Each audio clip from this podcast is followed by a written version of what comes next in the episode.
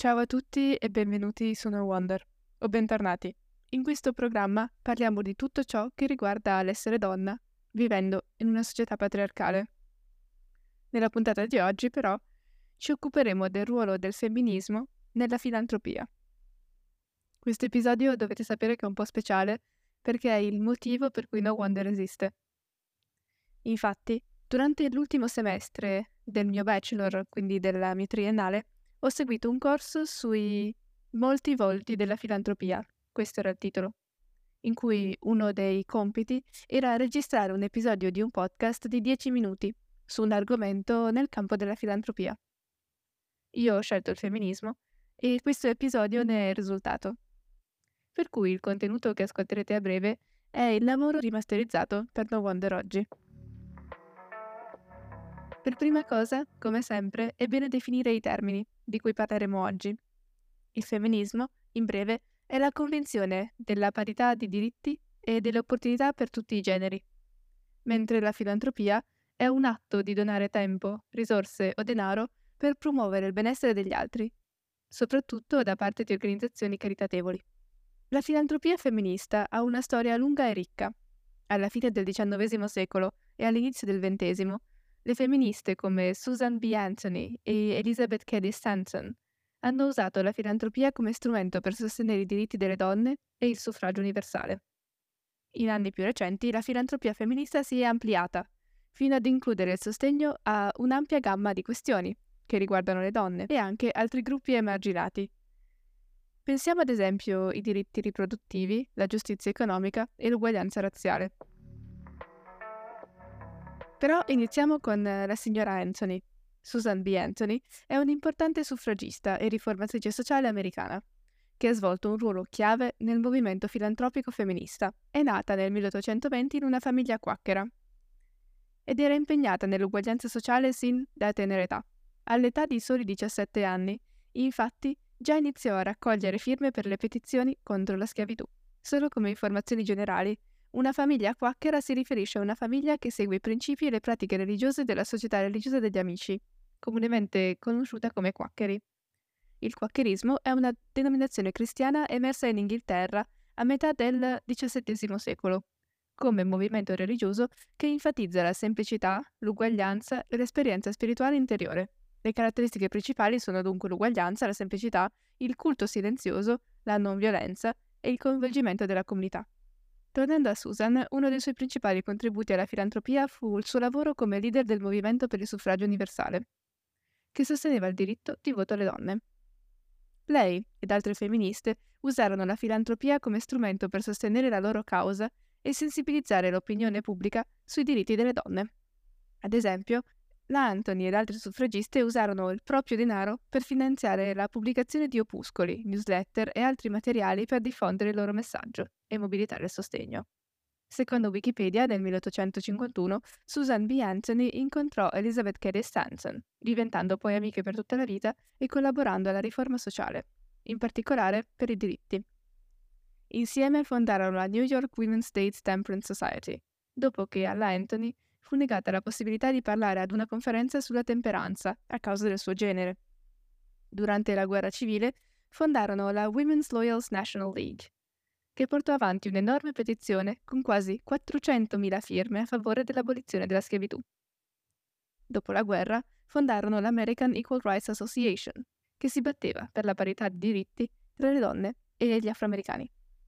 Nel 1868 pubblicarono il Giornale per i diritti delle donne, intitolato The Revolution, e nel 1869 fondarono l'Associazione Nazionale per il Suffragio Femminile, che in seguito si fuse per formare l'Associazione Nazionale Americana per il Suffragio Femminile nel 1890, con Anthony come sua forza trainante.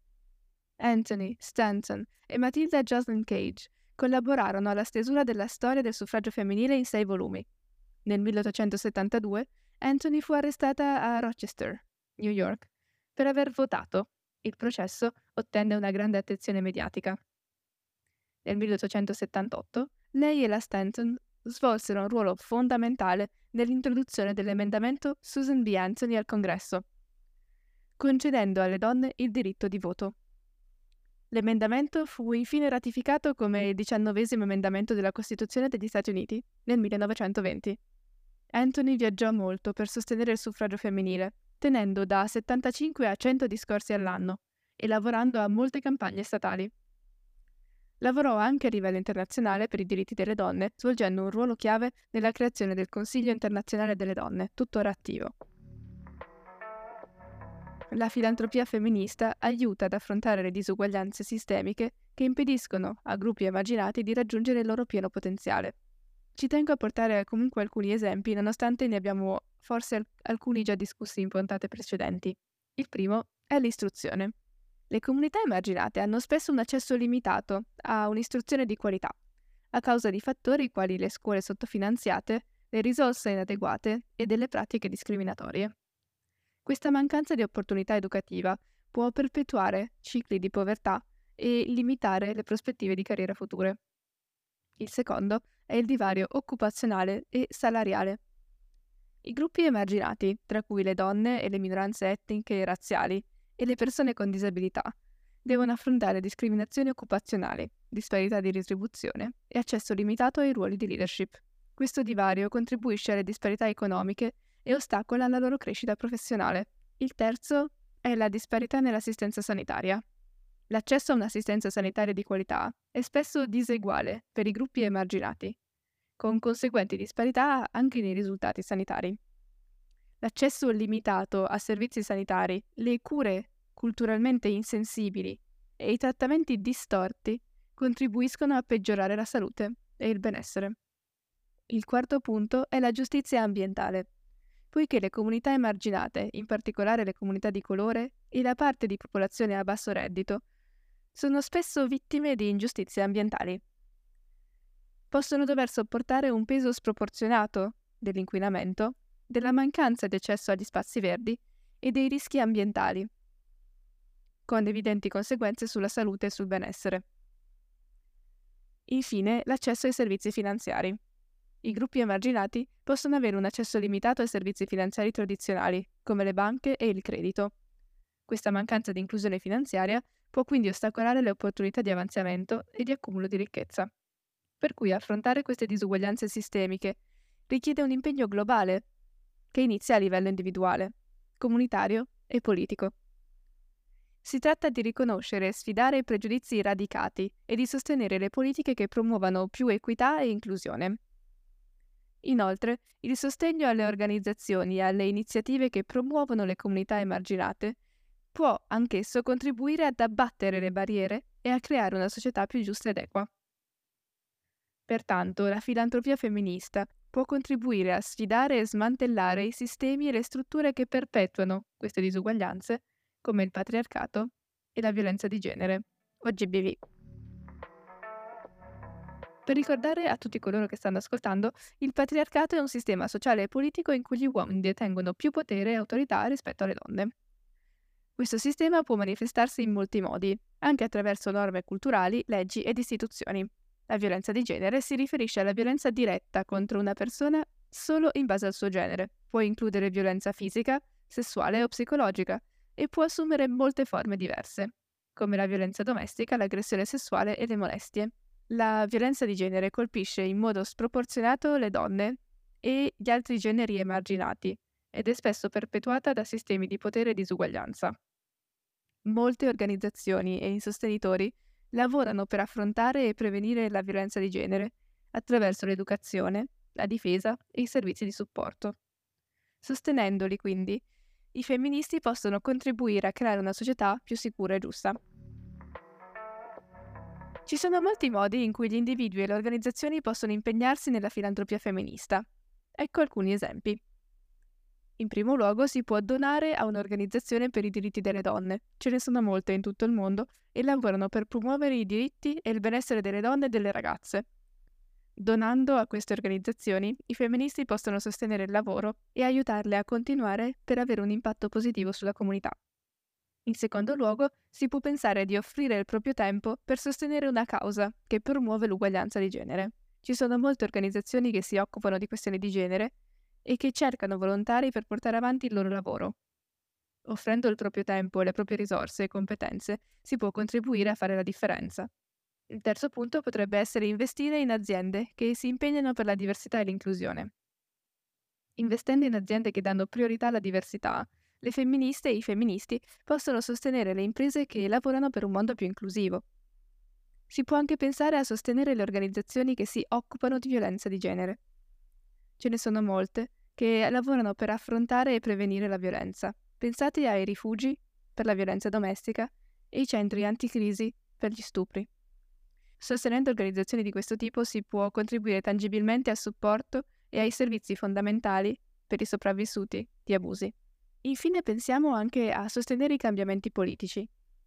Molti femministi si impegnano nel lavoro di advocacy per promuovere cambiamenti politici che facciano progredire l'uguaglianza di genere. Questo può includere attività di lobbying per la registrazione, la partecipazione a campagne di base e la sensibilizzazione su questioni importanti. Come ogni forma di filantropia, anche quella femminista deve affrontare una serie di sfide. Una delle più grandi è la mancanza di fondi e le risorse a disposizione alle organizzazioni. Questo può rendere difficile svolgere efficacemente il proprio lavoro e apportare i cambiamenti che si prefiggono. Altre sfide possono essere la limitata consapevolezza e la comprensione da parte dell'opinione pubblica. Molte persone non sono consapevoli dell'importanza della filantropia femminista e delle questioni che si affrontano. Questo può rendere quindi più difficile per le organizzazioni raccogliere fondi e sostegno per il loro lavoro. Oppure resistenza e contraccolpi. Poiché ci sono persone che possono resistere o opporsi veementemente alla filantropia femminista e agli obiettivi che cerca di raggiungere. E questo può includere le spinte di gruppi politici o sociali o di individui che hanno opinioni opposte. Oppure anche una limitata rappresentanza e diversità all'interno del movimento filantropico stesso, il movimento filantropico femminista potrebbe non essere sempre rappresentativo delle diverse prospettive ed esperienze dei gruppi emarginati. Di conseguenza diventa più difficile per questi gruppi far sentire la propria voce e rispondere alle loro esigenze. Nel complesso, la filantropia femminista deve affrontare una serie di sfide che possono rendere più difficile svolgere efficacemente il lavoro e quindi raggiungere gli obiettivi. Tuttavia, nonostante tutto quello di cui abbiamo parlato fino ad adesso, ci sono tanti femministi che restano impegnati ad utilizzare la filantropia come strumento per promuovere l'uguaglianza di genere e i diritti dei gruppi emarginati. Riassumiamo ciò che abbiamo visto oggi. L'obiettivo era quello di avere una visione del ruolo del femminismo nella filantropia.